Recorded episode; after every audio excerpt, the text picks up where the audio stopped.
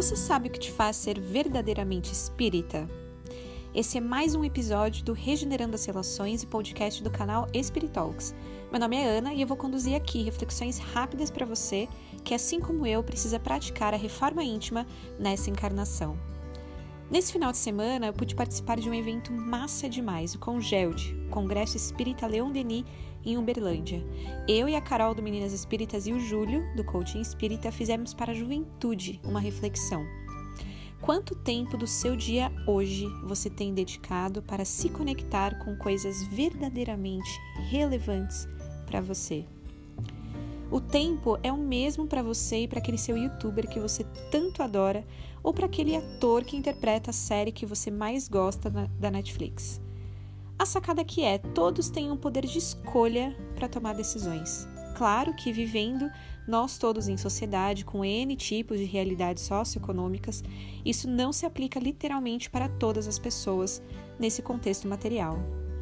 Enquanto nossas necessidades mais básicas não forem atendidas, dificilmente teremos muitos caminhos para percorrer. Eu vou abrir aspas para uma fala de Leon Denis no livro Problema do Ser e do Destino, do capítulo sobre livre arbítrio. E ele diz o seguinte: A livre vontade do espírito exerce-se principalmente nas horas das reencarnações. Então, não tem procon na vida espiritual. Percebe que a verdadeira liberdade acontece antes mesmo de reencarnarmos? E isso nos dá força para lembrar das nossas responsabilidades. Ser responsável por algo é responder por ele. Uma mochila que você compra, por exemplo, o celular que você tem, as roupas do seu armário, você escolhe se joga fora, compra um novo ou doa para alguém.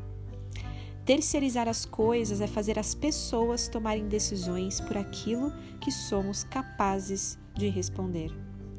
Quer ter poder de escolha? Ótimo, seja responsável por ela.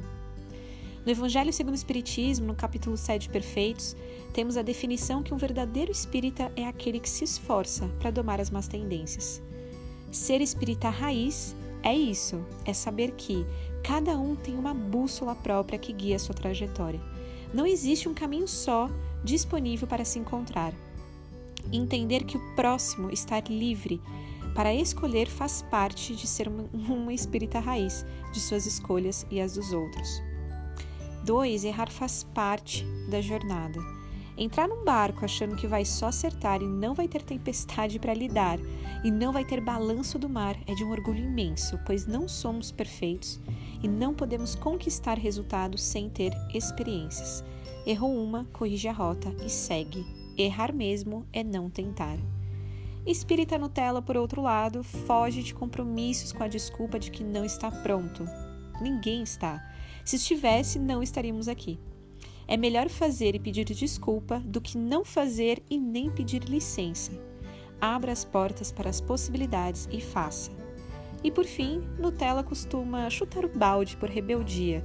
Nossa liberdade nunca sobreporá a liberdade e os desígnios de Deus. É bem importante lembrar que não controlamos na dica ao redor da gente e tudo que nos acontece tem ali o direcionamento divino.